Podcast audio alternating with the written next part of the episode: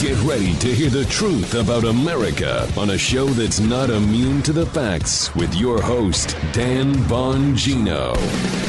Yeah, the Biden administration wants to go door to door on their new vaccine campaign. I say, nope, uh, no thanks. No, uh, no thank you. Knock on my door, the door will be slamming in your face instantly. As they say, right? My body, my choice. My front door, my choice. I'm going to put, I'm thinking about putting a no trespassing sign at the end of my driveway. My driveway is quite long. I have like a bowling alley house. It's not wide, it's actually thin, but it goes back very long, right? You guys have been here. You obviously you're here now. Uh, the driveway is kind of long. I'm going to put a sign up in the front, a trespassing sign, just to warn people. That way I can call the cops and you can't say you missed it if you try to knock on my door with that crap. Hard pass on that. I want to talk about that. Liberals are losing their minds again about something I said on Sean Hannity's show last night, which I'm going to repeat again today because it pisses liberals off because it's true. So we're going to say that again today. And I want to talk about this. Uh, the best piece I've seen yet, although maybe unintentionally on critical race theory. Hey, today's show brought to you by ExpressVPN. Thousands of my savvy listeners have protected their internet use getting a VPN. Get a VPN today. Go to expressvpn.com slash Bongino. Don't wait. Welcome to the Dan Bongino Show. Let's get right to it. Also, at the end of today's show, I have a hero with a day uh, that's very touching. Um, you're going to want to stay tuned for that. I promise you, you're not going to want to miss that video. Um, I got a little choked up watching it, so I'm working on some stuff with it too. So stay tuned. Today's show, as I said, brought to you by ExpressVPN. You ever read the fine print that appears when you start browsing in incognito mode? Why do I use the air quotes? Because it's not really incognito. That browsing history is visible to your employer, your school, and your internet service provider. Why even bother calling it incognito? Makes no sense. To stop people from seeing the sites you visit, you need to do what I do and use ExpressVPN. Think about all the times you've used Wi Fi at a coffee shop, hotel, your parents' house. Without ExpressVPN, every site you visit could be logged by the administrator of the network that's still true, even in incognito mode. I mean, you really want your parents, everybody else looking at what you're looking at? Come on. What's more, your home internet provider, I'm talking Comcast, AT&T, whatever, can also see and record your browsing data. And in the US, they can sell that to advertisers. You know that? ExpressVPN's an app. Encrypts all of your network data and reroutes it through a network of secure servers so that your private online activity stays private. ExpressVPN works on all your devices. It's super easy to use. The app literally is one button. You tap it, boom, to connect your browsing activity secure from prying eyeballs. Stop letting strangers invade your online privacy. Protect yourself today at expressvpn.com slash Bongino.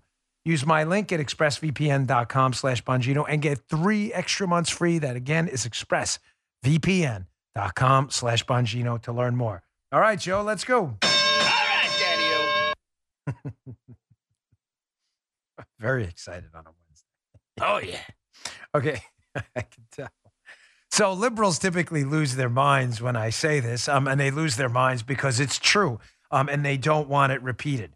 So I was on Sean Hannity's program last night, and this hit went uh, hit appearance, whatever. It's a TV lingo. The hit, the hit one nuclear uh, went viral this morning because liberals hate when you speak the truth. Ladies and gentlemen, what liberals are doing in America's big cities is deliberate. It's not an accident. The body bags are piling up, and the liberals know they're piling up, and they're doing nothing about it because it's deliberate.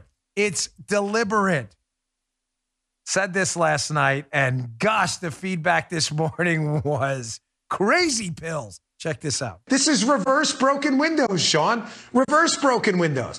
Broken windows policing was the exact opposite. You prosecute the little crimes. I've given this example a thousand times because the guy who jumps the turnstile on the train is the guy who goes on the train and commits the robbery. It's the same guy. When you get him for the petit larceny, for stealing, you know, lipstick out of a CVS or a deodorant stick or whatever they steal, it's the same person who goes down the street and breaks into a house. It's the same guy.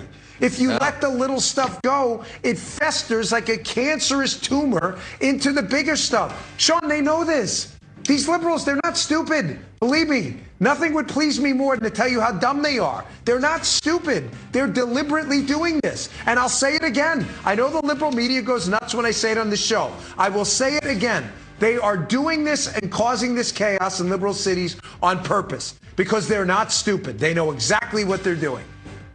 Yeah, the Hannity music was playing in the background there. That's kind of a signal to, okay, shut the hell up. Time to get out. But I really wanted to finish that thought. So I just plowed right through the music. They didn't mind, they didn't care. Because what I said was true. And it's important you understand what I said was true and why you understand what I said. The broken windows style of policing implemented in the Rudy Giuliani era in New York City when I was a police officer went nationwide. It is, I would argue, almost single handedly responsible for the massive decreases in street crime, homicides, murders, and violent crime we saw in the United States throughout the 90s into the 2000s, the late 90s and 2000s. The, it was a very simple theory. I know I've addressed it before, but it's critical we talk about it now because it didn't only happen in New York City. Bill Bratton, who implemented it in New York City with Jack Maple, took their planning, their broken windows style planning of policing, policing tactics, probably more precise way to say it, and it went around the country. And major cities across the country benefited, and people are alive today because of broken windows policing. And the theory was very simple if you walk down a city block and someone breaks a window and you do nothing about it, then someone breaks another window and then another window, and it leads to a sense of decay, which leads to a downward spiral that's hard to get out of. How is that practically implemented in New York outside of the theoretical? It's very simple. It's the example I gave. You know, when you refuse to arrest the guy in the dr- local drugstore, the Walgreens, whatever it may be, the guy say, say stealing deodorant I don't I don't care. It doesn't matter what it is. And he walks out of the store and you say, "Oh, let's just let it go." Folks, it's that same guy who commits the small crime, the overwhelming percentage of the time who goes on doesn't graduate to do it. They do these crimes at the same time. The guy who's in the street, you know, shooting people because he wants to take control of his corner to sell drugs and sling crack is not going to want to pay for stuff in a Walgreens because it's the right thing to do. He doesn't care. So it's the guy who jumps the turnstile to get on the train free. That used to be jumping turnstiles. Do you understand in New York, for those of you who grew up there in New York City, jumping turnstiles in the 80s was a way of life. Nobody paid. Uh, nobody paid. Remember the tokens they used to before they had the Metro cards and the apps and whatever? You used to have to put a token in. There were large swaths of people that were like double barrel middle finger. I'm not paying. They would just jump the turnstile. And we would let it go because the thought back then amongst police officers, police lieutenants, captains, and supervisors was don't take a cop off the street to process this low level stuff because then you're going to miss the rape, assault, or whatever on the subway later. So if a transit cop arrests a guy for this, ah, it's just jumping a turnstile, it's no big deal. The thought was, I'm telling you, it was there. I saw it. It was you're wasting time. The cop's now off the street because he's back at the precinct house with this guy for jumping a turnstile, and you're not going to see the stuff later. Bratton, Giuliani, Maple come in and they say, no, that doesn't make any sense. You've got the whole thing wrong. By failing to process the small stuff, it's the people doing the small stuff that later are doing the big stuff. So when you take the turnstile jumper off the street because he jumped the turnstile, I mean, what was it? What was a token? 50 cents back then? Who knows? Even though it was only 50 cents, when you prosecute those people, you keep them in jail. All of a sudden, they're not on the subway to commit bigger crimes, robberies, strong arm robberies, weapons robberies, whatever they may be. I, I can't again explain to you enough how important and how critical this was in lowering the crime rate in New York City. The precinct I was in as a cop, the 7 5 precinct in Eastern New York, Brooklyn, was widely thought of to be the worst, most crime ridden precinct in New York City. I got sent there as a punishment because I locked out uh, on by accident in a, in a sign in book one of the police chiefs while I was a cadet in the 114. It's true. So they sent me to this precinct because rookies always were like punished in the 7 5 precinct, and no one wanted to be there. But you got the willies out of the way quick. You learned a lot. And I'm telling you, when I got there, that was the theory of policing. You don't bring people in here for smoking weed in the street or whatever. It's a waste of everybody's time. You don't bring people in for disorderly conduct in public. You're wasting everybody's time. That totally changed under Giuliani. They're throwing that out the window now. And my point, and the reason liberals want nuts, I, I, I should have kind of summed it up in the beginning, maybe a little better. The reason liberals go nuts every time I do an appearance like that on Hannity or elsewhere on Fox, and I say that, that they know what they're doing, is because, listen, the mens rea matters, right? Motive matters. Liberals right now are claiming ignorance. Jen Psaki, Joe Biden, Lori Lightfoot, Bill de Blasio. Oh, we don't know what's happening. It's the summer crime wave. People are just being really bad. It's the coronavirus. Pretending they're really stupid. Motive matters because they're politicians. And when you can stick a motive on them that's as evil as the one I'm suggesting, and I am suggesting it because I mean it, that they actually know what they're doing and they're allowing the body bags to pile up, even though they know they're separating themselves from broken windows policing and allowing chaos. When it's deliberate, there's a political price to pay. And that's why they panic. They can't deny the dead bodies 92 shots, 16 killed in Chicago over the weekend. Look at this horrible story. Forward, forward.com. Max Solomon Lewis, 20, killed by stray bullet in Chicago. Drive a University of Chicago student just driving around in the street, bullet right in the back of the neck. They can't deny it, folks. They can't deny it's happening. So the best they can do is divorce themselves from a malicious motive to tell voters, because they're politicians that need to get elected, oh gosh, it was all a mistake, folks. We don't know what's happening. We're just so confused here. Don't let them do it. Pin a motive on them. They are robbing the bank because they know that's where the money is. They are allowing this to happen, the death and the body bags on the street, because they're just, they just don't care.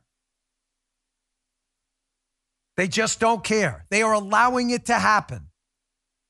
Liberals watched what happened in the Giuliani era. Many of them were in New York City government at the time. They know what works and they're refusing to do it. Now, why do they refuse to do it? I addressed this yesterday on the radio show and a little bit on the podcast. Why won't they just back up the cops and say, let's go back to broken windows policing? Let's go back to the Giuliani era, that style of policing, and let's save lives? Why do they let people die? You can't say that on the radio. I can say what I want because it's true. They are letting people die. Why? I'm talking about the radical left here. I want to be clear, not all Democrats. But why does the radical left hate the cops? There are two reasons. Number one, the identity politics uh, police out there that are now the dominant portion of the Democrat Party, the far left. I want to be crystal clear who I'm talking about have always viewed the police as symbols of institutional racism. So even though politicians know that the police could save them right now, Lori Lightfoot, Bill de Blasio, all of them in these big cities, these liberal mayors, Garcetti, others across the country know that backing the police could save their reputations. They know it. Lori Lightfoot could clean up Chicago tomorrow. She knows exactly what to do. She'd rather see people die, though. Why? Because the radical left has always viewed the police as frontline shock troops in the institutional racism war. It's a remnant of the civil rights movement, and they've always they've always hated the police, always. So, in the Democrats and the, the radical leftists, I should say, when they're triaging their needs, they're like, do we let the body bags pile up or do we back the police? They're like, nah, just let the body bags pile up. We hate the police. That's they're, they're the frontline shock troops in the war on institutional racism. They're the status quo. So they can't. They just let people die. Listen, I want to get too deep here on this. I don't, but I don't want to stay surface either. I want to get just the right amount of subcutaneous in here. So you understand what's going on. This is deliberate. There's a motive by leftists. But there's another reason they hate the cops, not just that they see them as, as symbols of racism and institutional racism. It's this guns versus butter approach. Again, I addressed yesterday in the radio show, and but didn't get to talk about in the podcast. I'll address it again today. Liberals understand that social spending is the way to attach people to big government. Whatever you can give them, give them free housing, free food through SNAP programs, welfare, Section 8, Medicaid, whatever it is. Liberals want to detach you from a meritocracy. And a meritocracy is obtained through work. Liberals hate work. They've always hated work because they believe a meritocracy is a symbol of capitalist oppression. Everybody following? If, if I'm getting ahead of anyone here, uh, Just so you guys over No. there shake your heads. Everybody tracking? I'm They've good, yeah. always seen merit based work as a symbol of capitalist enslavement. The capitalist oppressors, the white male patriarchy, they want to make sure equity, not equality, but equity matters. So, through equity, you have to attach people to the government. The way to attach people to the government is to destroy the rich and take from them and give to who they perceive to be the oppressed, the poor. You can't do that while you're spending massive sums of money on police and military. It's been traditionally known as the guns versus butter approach. The left always prefers the butter. They hate the guns. That's why the left, the radical left, has always hated the military outside of the systemic oppression argument. They've always hated the military and they've always hated the cops. They get in the way of their big state plans because they cost a lot of money. And second, they're symbols of what they, they, they see as empire building with our military and institutional racism locally with the cops. It's an imperial stormtrooper force oversees our military, which is interesting. For a country that's supposed to be empire building, where's our empire? Where's our empire? We conquered the Japanese, still called Japan. Conquered the Germans, still called Germany. We defeated the United Kingdom. It's still the United Kingdom. It's not the United States. I mean, we defeated the Soviet Union uh, without firing a hot war shot. It's still called Russia. Where's our empire? They just make this stuff up because they're not very bright. They hate the cops. There's two reasons. Again, guns versus butter, symbol of institutional racism. And liberals hate it, hate it when I call them out on this stuff. They know exactly what's happening, but they hate the cops so much. They choose body bags over the cop. If you, over the cops, if you live in a neighborhood dominated by liberal politicians or a liberal mayor, know this God forbid, knock on wood, nothing happens to you. I don't wish ill on anyone for any reason. That's not funny. That's not a joke ever. I mean that. Even my worst political enemies. But if something happens to you because of this disastrous rise in crime, I want you to understand look at me, motive. This was done to you deliberately. They wanted this to happen. This is not a mistake. Don't ever forget it. All right, I want to move on to something else too, because I, I, this critical race theory piece I read by Jonathan Turley. It's about a very specific incident, but encapsulates perfectly the tenets of critical race theory, and it's going to tie into this police story I discussed last night on Hannity too. Explained unbelievably in one piece. Don't go anywhere. Uh, today's show also brought to you by our friends at Helix Mattresses. Listen, folks, I have a Midnight Lux because I took their two minute quiz, Helix, and it matched me up with the Midnight Lux mattress. I love it. The only downside is it's hard to sleep on anything else because you're going to love your home mattress so much. You're on it eight hours a day. It matters. Sometimes more on the weekends. Not that that's ever happened to me. If you sleep in because you had a rough night, you want to make sure your mattress is really good. Get a good one. Go to Helix Sleep. They have a quiz. It takes just two minutes to complete. It matches your body type the perfect mattress for you. They'll ask you what your sleep preferences are. You like to sleep on your side? You like to sleep on your back? You prefer soft, medium, firm mattresses?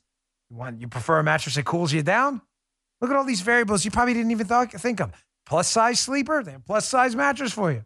They have it all. I took the Helix quiz. Like I said, I love my mattress, the Midnight Lux. It's great. I love getting the feedback from you all, including unboxing videos. People love the Helix mattress. It's been a great, they've been great sponsors for us for a long time. Ships right to your door for free. You don't ever need to go to a mattress store again. They have a 10 year warranty. And if you get to try it out, did you know that? For 100 nights in a sleep trial, risk free. You don't love it, they'll pick it up for you. That's how confident they are. You'll love it. Helix was awarded the number one best overall mattress pick of 2020 by both GQ and Wired Magazine.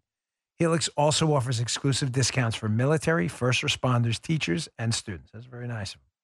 Helix is offering up to $200 off all mattress orders and two free pillows for our listeners. Here's the website helixsleep.com slash Dan.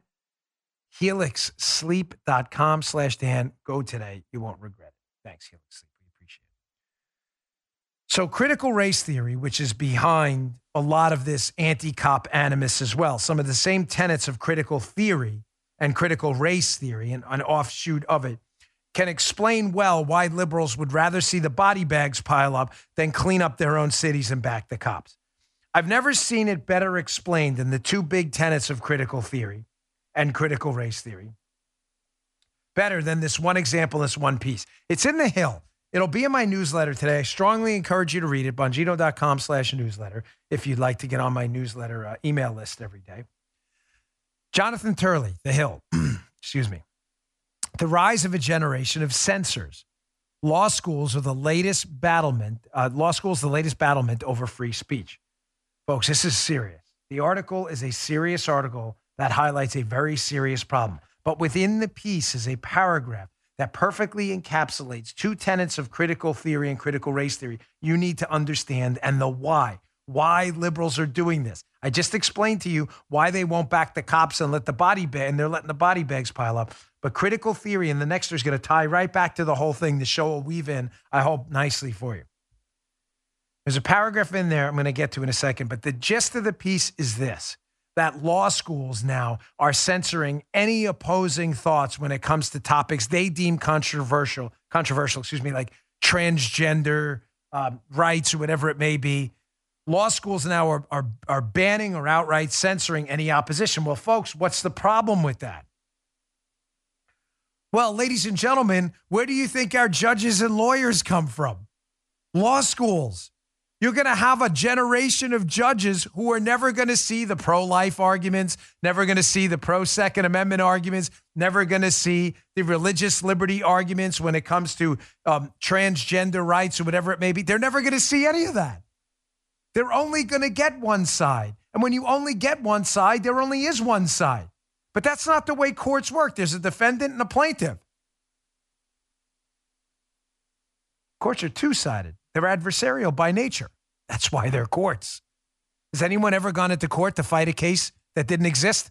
I'd like to fight the lawsuit against me for for what? No, it wasn't a lawsuit yet. I'm just here to get out ahead of it just in case. You ever seen that? Anyone ever heard of that? Law schools are now censoring speech. We're going to have an entire generation of lawyers who have no legal knowledge whatsoever about issues that matter to conservatives religious liberty, the Second Amendment, freedom, all of it. I want you to check out this paragraph from the piece. So Duke was going to have a uh, a debate, a symposium about transgender rights and activism and the legal consequences of both. Well, a website above the law, like a Steven, a Steven Seagal movie there, above the law said, no, no, no, we can't have that. And I'm, I'm going to read this paragraph, and you're going to see two big tenets of critical theory are highlighted uh, really the sad tenets, but highlighted beautifully in this. From the piece, the above the law criticism of Duke was illustrative of the new anti free speech movement that's now taking hold in law schools and legal publications. Academic freedom and free speech are denounced as tools to, quote, marginalize others. Patrice sums up why both the student editors and the Duke faculty must be condemned quote, a vigorous and open exchange of ideas is valuable only to the extent it improves the academic mission of improving the human condition. Is transgender skepticism within that field? It shouldn't be, but here we are. In other words, you're entitled to free speech so long as you cannot be accused of, quote, marginalizing others. There it is. This piece, read it. It's in my newsletter today. Sums up perfectly two big tenets of critical theory and critical race theory that are being jammed down your throat. And I'll explain to you the why right now. Tenet number one of critical theory and critical race theory that knowledge, knowledge, facts, facts, data, that knowledge is a construct of power. You'll hear me say it now. You've heard me say it a thousand times. Why? Because w- without that, without that idea, critical theory, it totally collapses. Because they can't debate on the merits of critical theory. They can't. They can't cite specific examples of some white oppressor holding them down, a class and a cabal of white oppressors holding them down. So what they do is they use these flowery words without specific definitions to never get lost in the granular detail. And when they do get lost in the granular detail and they try to argue something where the facts say otherwise, they just say, no, no, no, those aren't real facts. You're just manipulating the facts to obtain and keep power. Therefore, knowledge is a construct of power. You see it in there where it says, look at this, go, go back to that. Uh, it says, a vigorous and open exchange of ideas is valuable only to the extent it improves the academic mission of improving the condition. That right there sums up beautifully this ridiculous tenet of critical theory that you can't know anything if you're a white person because everything you've been taught has been to solidify your position as an oppressor of minorities. You want to argue the tax rates, what they were, you're just arguing the tax rates because knowledge is a construct of power. No, but I can prove that's what the tax rates are. You're just doing it because you're the white oppressor. How do you win that argument? The answer is you can't. That's the point. They don't want, quote, a vigorous and open exchange of ideas because they'll lose. They can't prove any of this stuff. Who oppressed you? Uh, no, no, I want a name. If some white man oppressed you because of your race, I'd like to know. We'll call him out on this show because, unlike you, we actually hate racism and fight it here. We believe in big R, God given rights for everyone. They can't. So, by you asking a direct question, a systemic racism, what system exactly has been racist towards you so we can call it out? They won't cite it. Then they say, no, no, no you demanding an open exchange of ideas, that means you're the oppressor and you're just, your challenge is only meant to solidify your position as an oppressor of me. You're like, wait, what? What are you even talking about? A vigorous and open exchange of ideas is now their enemy. That's number one. Knowledge is a constructive power for them. It is a way to stop a vigorous and open exchange of idea of ideas. Number two, again, encapsulated in this paragraph beautifully. They need a permanent class of victims. You see it here? Academic freedom and free speech from the Hill piece are denounced as tools to quote, marginalize others. You get it? Free speech and the exchange, vigorous exchange of ideas are only, quote, tools to marginalize others. Well, the marginalized, it's what? Marginalized is a synonym for what? Victims. But if you don't have a permanent victim class, you don't have people who are marginalized. Therefore, there's no tool to marginalize you, and critical race theory falls apart. The only way to prove that the system is racist is to create a massive class of victims who are marginalized through free speech. You see how the tools all fit together? Vigorous and open debate has to be stopped because it's only a tool it is a tool, the use of knowledge and debate to victimize and marginalize people and create a permanent underclass. But for that, you need a permanent underclass. Now you see the intersectionality portion of this? How everyone to them is a victim union workers, minorities, Asians, Muslims, everybody's a victim. Everybody's a victim. They don't they can't function without a permanent underclass of uh, oppressed people who are victims. This is where PC culture comes in. And this is the reason they tell everyone blacks, Hispanics, immigrants, everyone the other side's coming for you. Now, do you understand the fear agenda? I addressed yesterday again on the radio program and on the show. The only way to create an underclass of victims that is a victim of vigorous and open exchange of ideas and free speech is to create victims. How do you create victims? Through fear. They're coming for you. That's what a victim is, right? A victim has to be victimized, which requires a victimizer. The problem is, it's really hard to claim Barack Obama, Michelle Obama, Kamala Harris, and others are victims. So they just keep them flowery, these terms. Like, oh, it's systemic racism. But have you personally been victimized? Can you point someone out who victimized you because of your race? Oh, I can't. Well, of course you can. That's why they engage in endless fear mongering. They want you to believe you're the victim because they need a victimizer, and that victimizer is the white person in critical race theory. You get it? Does it all tie together now? Not a specific white person, the general white male patriarchy. Not a specific white person because they can never point anyone out. Fear. Everything is based in fear. There's always a victimizer trying to victimize you.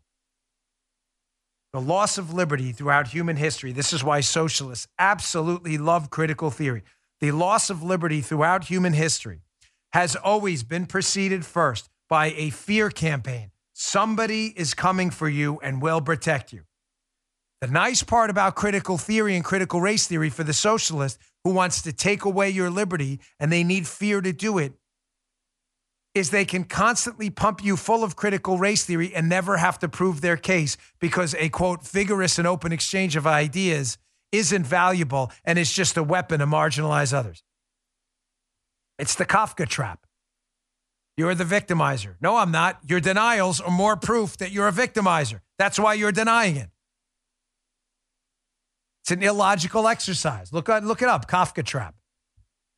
You deny being a racist, your denials are more evidence you're a racist and you're victimizing people. Therefore, we need to protect them. You should forfeit your civil liberties over to us. They need fear. Critical theory and critical race theory doesn't work without fear. Fear is the one key component to all of this. Now, you see why I opened up the show the way I did with the door to door campaign over the coronavirus? What does that have to do with critical theory? Critical theory, critical race theory, again, offshoots of one another, but similar ideas. Critical theory needs fear. Fear is the fertilizer. You can't be oppressed if you don't have an oppressor. And if you can't specifically point out oppress- an oppressor, they have to keep you scared all the time that that oppressor is always around the corner. Fear is the coin of the realm for them. They need fear. Now, I'll get to Joe Biden yesterday, and maybe you'll understand why their door to door campaign makes more sense.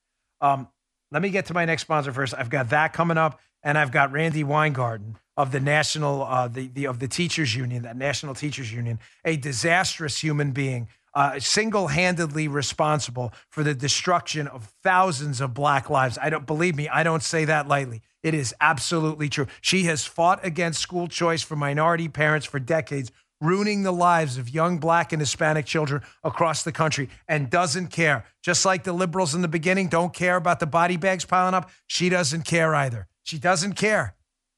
She is absolutely committed to teaching fear and victimhood, committed to it. I'll get to that. And we got some good news at the end of the show with a great hero of the day and a very touching segment. Don't miss that. Hey, growing up, cereal was one of the best parts of being a kid. But I had to give it up because, you know, I looked, this is a true story, by the way. When I was younger, I started looking at the back of the cereals I was eating. I've always been kind of a health nut. I remember I used to take those vitamin C chewables by Sunkist or whatever they were. I did that cereal. And I looked and said, this is really not good. I started having, I started back then drinking wheat germ instead because I wasn't going to eat that cereal. It was bad for you. Well, I've got a solution for you, folks Magic Spoon. Magic Spoon has zero grams of sugar 13 to 14 grams of protein, and only four net grams of carbs in each serving. Only 140 calories a serving. Don't let the calorie count fool you. It's delicious. It's keto friendly, gluten free, grain free, soy free, low carb, and GMO free, and a huge favorite in my household. You can build your own box too. The flavors are all delicious. Isabel, my daughter, loves the blueberry. Honestly, they're all terrific. You can build your own custom bundle from cocoa, fruity, frosted, peanut butter, blueberry, and cinnamon. Absolutely delicious. Healthy and delicious. None of that junk in other cereals. It's like regular cereal from your childhood, but it's super nutritious. Delicious, super healthy, brings joy to your mornings, afternoons. For me, sometimes at night on a Friday, after I'm done with my long work day on Friday, little magic spoon. Go to magicspoon.com slash Bongino. Grab your delicious cereal. Try it today. Be sure to use our promo code Bongino at checkout and save $5 off your order. Magic Spoon's so confident in their product, it's back with a 100% happiness guarantee. You don't like it for any reason, they'll refund your money, no questions asked. Remember, get your next delicious bowl of guilt-free cereal at magicspoon.com slash Bongino and use the code Bongino to save $5 off. Your kids will thank you. Thanks, Magic Spoon, for sponsoring the episode. We appreciate it. All right. Fear. Folks, they need fear. You can't create victims without fear. Victims have to be victimized. When you don't have an example of, hey, I've been victimized by this specific person, liberals create it for you through critical theory. Oh, no, it's the white male patriot. The system's coming for you. It is. Oh, yeah, it's coming. And people believe it. The system's coming. The system, the man, it's coming for you. Understand how they use these undefined, big, broad terms because they can't get people to believe what they're telling them is true by using specifics? You, you, you've been victimized. When people start asking questions, like, okay, how? I don't, feel victimized. I go to a really expensive college. I'm sitting here on a great campus in the finest country on earth. I've got a few job offers. No, no, it's systemic racism. It's the white male patriarchy. They're all, and then they, oh, okay. Oh, fear, fear, fear. They always need you scared to left. Fear. They worship fear. It's their tool.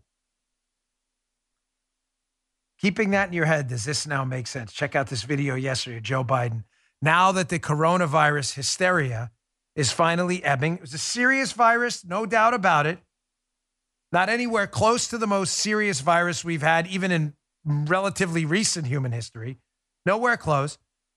But liberals used it as an excuse to get you to forego and forfeit your liberties. You couldn't assemble in public, couldn't go to church, right?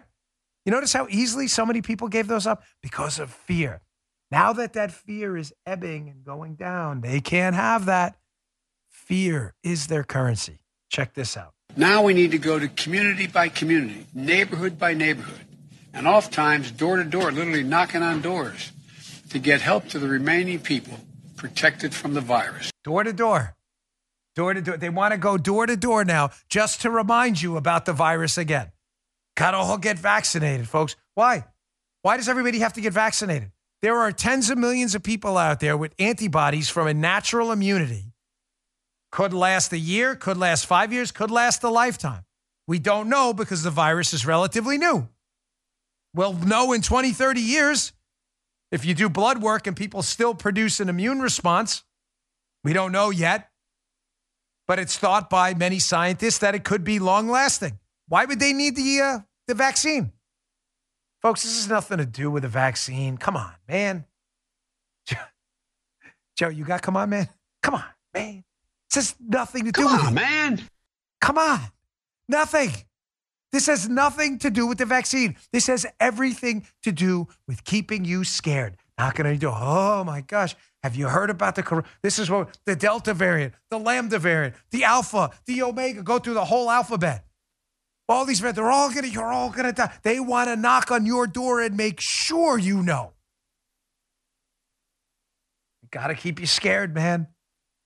It's the only way to get you to soften you up with body shots, to forfeiting away your liberty. It's the only way. People jealously guard their liberty. They always have. Again, that's why jail really sucks because you're not free.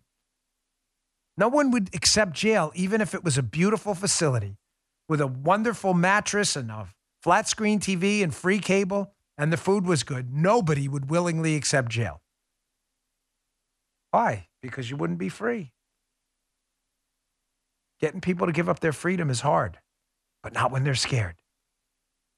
Because then the government comes in and says, Oh, we'll protect you coronavirus, the white male patriarchy. We're here for you.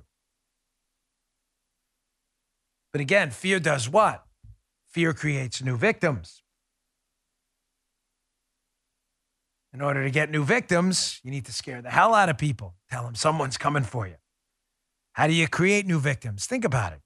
Again, if your everyday experience doesn't contribute to victimhood because you live in the United States and you haven't been victimized, a very small portion of the population, thank the Lord. I'm not using his name in vain.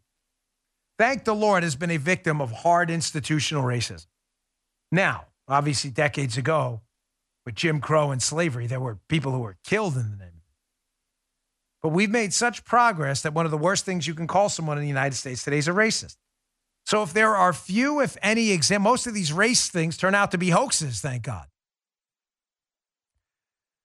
So if you can't have fear because people don't fear institutional racism, they don't.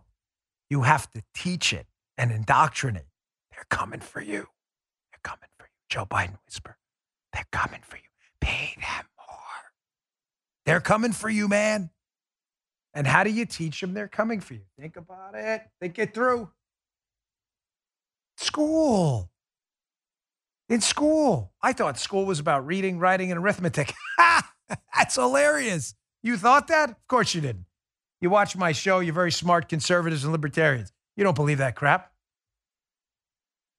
Hence the absolute panic by Randi Weingarten. Again, a, a human being who is I, I, I would I would doubt there has been a more destructive personality on the American political. scene. She's a politician. She, has, she doesn't care at all about teaching. She runs the teachers union. She's a total politician. She doesn't care about teachers, their union, kids, or anything. She cares about her own political power.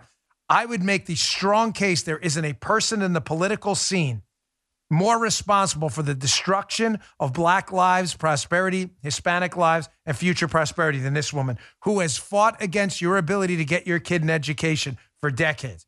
No, Dan, she's a teachers union rep. Absolutely. What I just said. Absolutely. I stand by that. That opinion, I stand by. She's panicking now because Republicans have smartened up. They understand our schools are becoming indoctrination factories and they're fighting back. Listen to her yesterday, preparing to spend, I would argue, hundreds of thousands, if not millions of dollars to sue anyone who tries to get rid of their racist, critical race theory. She's committed to teaching racism in the schools. Check this out. Mark my words.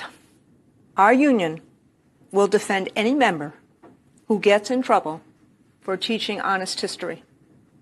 We have a legal defense fund ready to go and we are preparing for litigation as we speak. She is committed to keeping your kids, if you are black or Hispanic, out of quality schools. She's been committed to that for decades. Now she's committed to teaching all of your kids who happen to be white, not minority, that they are racist by default, which is in, by its nature racist. She's committed to it because they have to indoctrinate a new class of victims. If you don't have fear and you don't have victims, you don't have critical theory, you don't have the dissolving of civil liberties by choice, where people just give them up. You need fear for people to hand over their liberty and freedom. You need fear. But what's the obstacle to that that I said in the beginning of the show? You have a bunch of obstacles. The military and law enforcement have always been symbols of law and order, conservative ideas, big R, God given rights for everyone. Liberals hate that. Told you in the beginning, there's two reasons they hate the cops and the military guns and butter, and they feel they're symbols of institutional racism and empire building. So liberals have always wanted to corrupt the cops and military. Always. It's been a goal for decades. How would you do it? Oh, critical race theory. Here we go. DailyMail.com. Longest headlines ever, as always. U.S. Air Force Academy professor backs critical race theory for all troops, saying the Constitution created inequality. George Washington was racist and U.S. domestic and foreign policy is shaped by racism. Folks, think this through. Outside of the reasons I told you before in the beginning of the show, why the radical left hates the military and cops, think it through as well. Not just do they hate them for the guns and butter approach and the institutional racism empire building stuff, but from a practical reason as well. You have military friends, police friends? Most of you do. They liberal or conservative? Uh, oh, oh, oh, yeah. It's all coming together now, isn't it? They're mostly conservative, right? Because when you identify with a meritocracy, which our military is, you go to boot camp, you earn your place, you earn your stripes, you earn your promotion. Police departments the same way. Natural meritocracies that believe in law and order and rules, leftists hate all of that when you're subjected to that and you're not subjected to victimhood all the time, you naturally become a conservative or a Republican.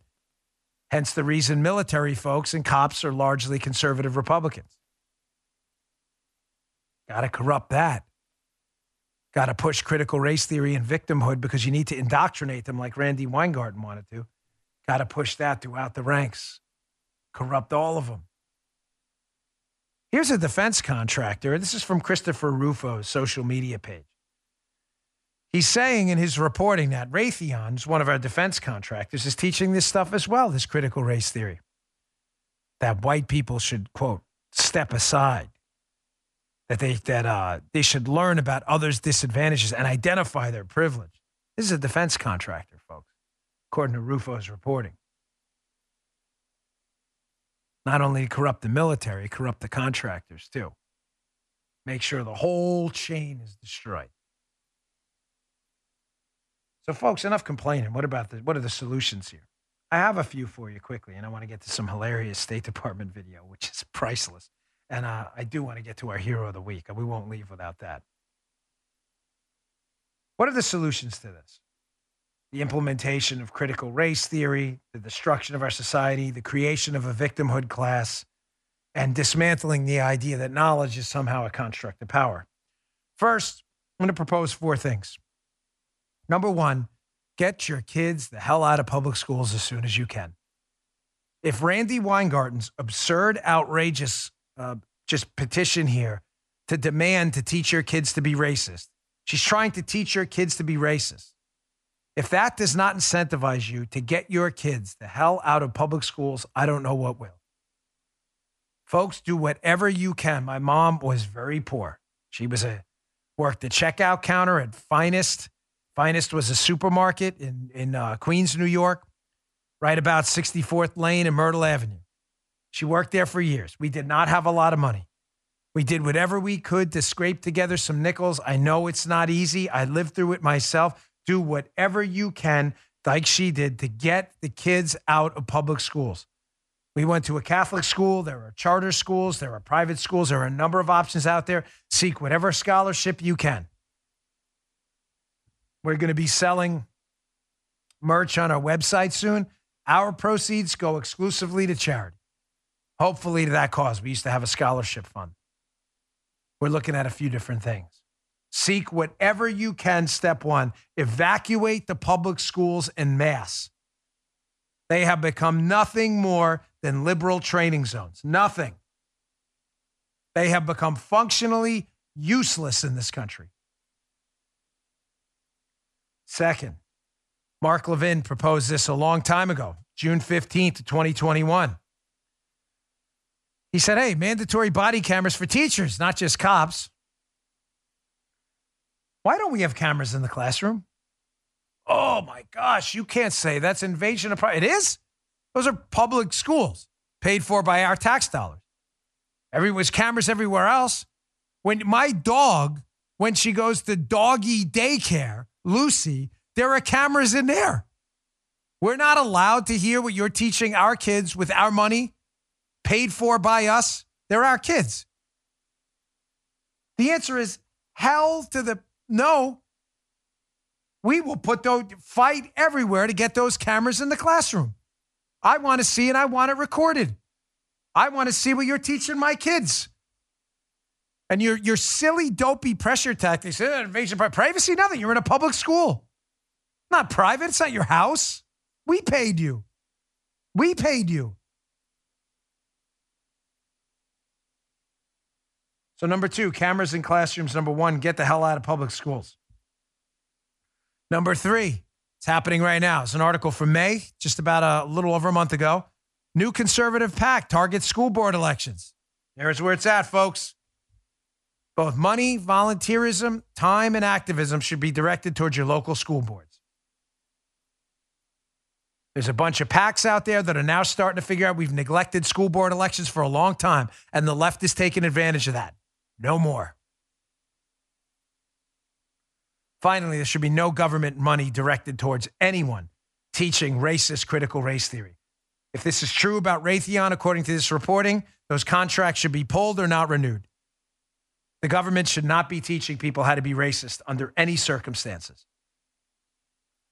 All right, I'm going to get to this uh, hilarious State Department video. A big thank you. But uh, first, I got one last sponsor. Always appreciate your patience. This video next is good. How the Obama administration just lies to people's faces and then just moves on like nothing ever happened. It's amazing. The lying is, they're so skilled at it. I almost admire their ability to lie. It's incredible. Hey, this time of year, we celebrate our independence and the values that made America great. Now more than ever, it's important to support companies like Patriot Mobile, who not only share our beliefs, but stand behind them with action. Patriot Mobile is America's only Christian conservative wireless carrier. They donate a portion of every dollar to organizations that fight for causes both you and I care about. Right now, they have two great offers to choose from. Either get 50% off your first two months or $100 off any phone. Both come with free Premier activation. How do you get this great deal? Just go to patriotmobile.com slash Dan for details. Patriot Mobile has the broadest nationwide coverage and it uses the same towers as the major providers, so you get great service for less money. Better than you. Switching is easy too. How do you do it? Go to patriotmobile.com slash Dan or call their top rated US based team at 972 Patriot. That's 972 Patriot. Veterans and, first responders, you save even more. We need to stick together and support companies that speak the truth. PatriotMobile.com slash Dan. That's PatriotMobile.com slash Dan or call 972 Patriot today. All right. A little comic relief, although it's unintended. Um, this is State Department uh, spokesperson. I believe his name is uh, Ned Price or something like that. He's at the State Department. I think it was yesterday. And he's asked a question by an actual reporter who's curious about why the, the Biden administration's pulling out of Afghanistan. Again, I, I, don't want us to be there. Just to be clear, it's not political to me. It's about, it's about, you know, how we effectively handle our military assets and our most valuable asset, our kids. But having said that, watch how this guy just lies. The reporter asks him, so you understand. In the beginning, he says, "Listen, you know, we're breaking one of these. Uh, you know, we're pulling out of one of these treaties here." Or no, the, the guy says, "Hey, we're respecting one of the uh, Trump administration's uh, treaties," and the reporter's like, "No, no, you broken treaties there in the past." And listen to this guy try to dance his way around it, and the reporter just absolutely destroying him. Check this out. Well, on on your second question, uh, Matt, I think you're actually uh, confusing uh, different things here. Uh, these are apples and oranges. Yes, we uh, changed quite a few U.S. Uh, policies across a number of fronts, but I think you would be hard pressed to find an international agreement that the United States signed on to during the last administration that this administration has jettisoned, done away with. this is the point uh, that we have made in any number of How about different. the Geneva Protocol on the anti-abortion stuff? This this was the point that we have made on any number uh, of uh, steps about uh, the importance of the durability of uh, American foreign policies, American foreign policy across administrations. How about the agreements with the Northern Tri- with with Mexico and the Northern Triangle? Those are international agreements that you guys jettisoned. These these are Matt. No, I, I, think. I mean, you just challenged me to come up with a, an international agreement that the previous administration signed that you guys have walked away from, and I just gave you, I think, three. The administ- the previous administration had its own policies. Uh, this administration has different policies across a number of fronts. Uh, but this administration also understands the importance of uh, when the United States signs its name uh, and gives its word uh, in the context of a formal international agreement, especially one uh, where the stakes are profound for uh, American the American people, including our service members, deployed service members. Uh, that's something that we take uh, very seriously. Did you see what happened there? It may seem a little complicated, but it's not. The guy gets totally wrecked, and it just changes the argument like nothing happened. He's trying to say the Department of uh, State spokesperson to the reporter that yeah, we're pulling our troops out of Afghanistan because Trump wanted it, and it was an agreement we made with the Taliban. We don't break international agreements. Then the reporter's like, actually, I can name three right now you just broke from the Trump administration. And then he goes on and just changes the argument like nothing happened. Like nothing happened at all. He names three right there. Oh, uh, uh, yeah, uh, right. Uh, you know, I really enjoy Five Guys burgers, extra ketchup and onions. Those are really delicious. Huh? What? I'm Sorry. I don't know if you find that clip as tragically hilarious as I do, but that that's the Democrats for you. The reporter names three. The guy just moves on like nothing ever happened. Oh gosh. All right, we're running out of time. So uh, I want to do a quick thank you here. The uh, monthly podcast rankings just came out. We moved up a spot to number nine in the country. Thank you so much. There it is right there. Dan Bongino Show on Podtrac, Cumulus Podcast Network. Thank you very much for your support. It's not this is not a self-praise moment. It is a you praise moment. I can only listen to my show one time. You all have chose chosen to make it your home, put it on your podcast shelf, And for that, I want you, please, look me right in the eye, man. I want you to know how much it means to me. I want to thank you from the bottom of my heart. I really sincerely appreciate it. I will not let you down. I will continue to work my butt off to bring you some of the best content out there. Get up very early every day to bring you a quality product, and I deeply appreciate your continued loyalty to the program. Thank you. Thanks a lot. It's uh, again, it's not about me. It's about you. You you made it what it is. 100%. I'll never forget that. What's that? Yeah, we passed CNN. It's a good a good call. I remember that. All right, I don't want to forget this. So, uh, Gee, let's get the let's jump to the um, hero of the day. This is Ozzie Guillen, folks. Ozzie Guillen, for those of you who are uh, 1980s baseball fans, was a White Sox player. He was also a manager. He was quite good. I think he won the Rookie of the Year. Did he? Producer Jim, what do you think? Producer Jim's listening. I think he was a Rookie of the Year for the White Sox. He was a very talented player. He went on to become a manager later on. And Ozzie Guillen uh, is not from the United States. Well, why does that matter? Because he's asked about during this clip what it was like to become a U.S. citizen. And just listen, this speaks for itself. Check this out. You were born in Venezuela and what yes. this country means to you. And it was, uh, got the date right here, January of 2006. That's when you became an American citizen. How about this day? What did that mean to you that day? Special. People, they don't know how hard that is. How many people die, how many people open the thing, how many people want to be American. It's a very honor for me to do that. Yeah, you're really emotional right now. Why are you so emotional and tearing up out in Uh, I don't know. Opportunities, man. Opportunities. Opportunity opened the door for me and being great. I've been living in this country for a long time, give my family a great cause and open the door for them to be who they are. You didn't know that video was coming. Maybe that caught you for by surprise. Maybe that was. Yeah. it was funny, but I, I, know, I don't cry that often. I'm very tough guy, but uh, seeing that, I know how that means to me and my family. Yes. Amen, brother Ozzie.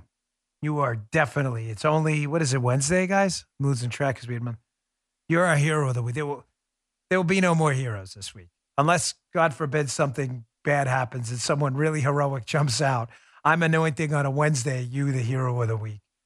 One of the proudest moments of my life was going to my lovely wife Paula's citizenship ceremony at the Baltimore Immigration Office when she raised her right hand and, as a U.S. citizen, pledged allegiance to this country as a citizen, as a citizen for the first time. If I, I, my strong recommendation to all the patriots out there, strong recommendation, if you ever get the time or the opportunity to attend the citizenship ceremony, go do it you know, get you choked up. I promise you. All these people from around the world who want to come here, do it the right way, and pledge allegiance to our flag. It was a really memorable experience I'll never forget. And thanks to Ozzie Guillen for saying that. I hope people will spread that clip around. Probably going to use that on my weekend show this uh, weekend on Fox too. So more people see it, spread that around as much as you can. Hey, thanks for tuning in, folks. I really appreciate it. Please subscribe to my Rumble account. We're trying to get to 2 million followers before the end of the year. It's Rumble. It's free, of course. Rumble.com slash Bongino. Rumble.com slash Bongino. We'd really appreciate it. Also, subscribe to uh, former President Trump's account over there, Don Jr. They all have great accounts as well. Thanks a lot, folks. I'll see you all tomorrow. You just heard Dan Bongino.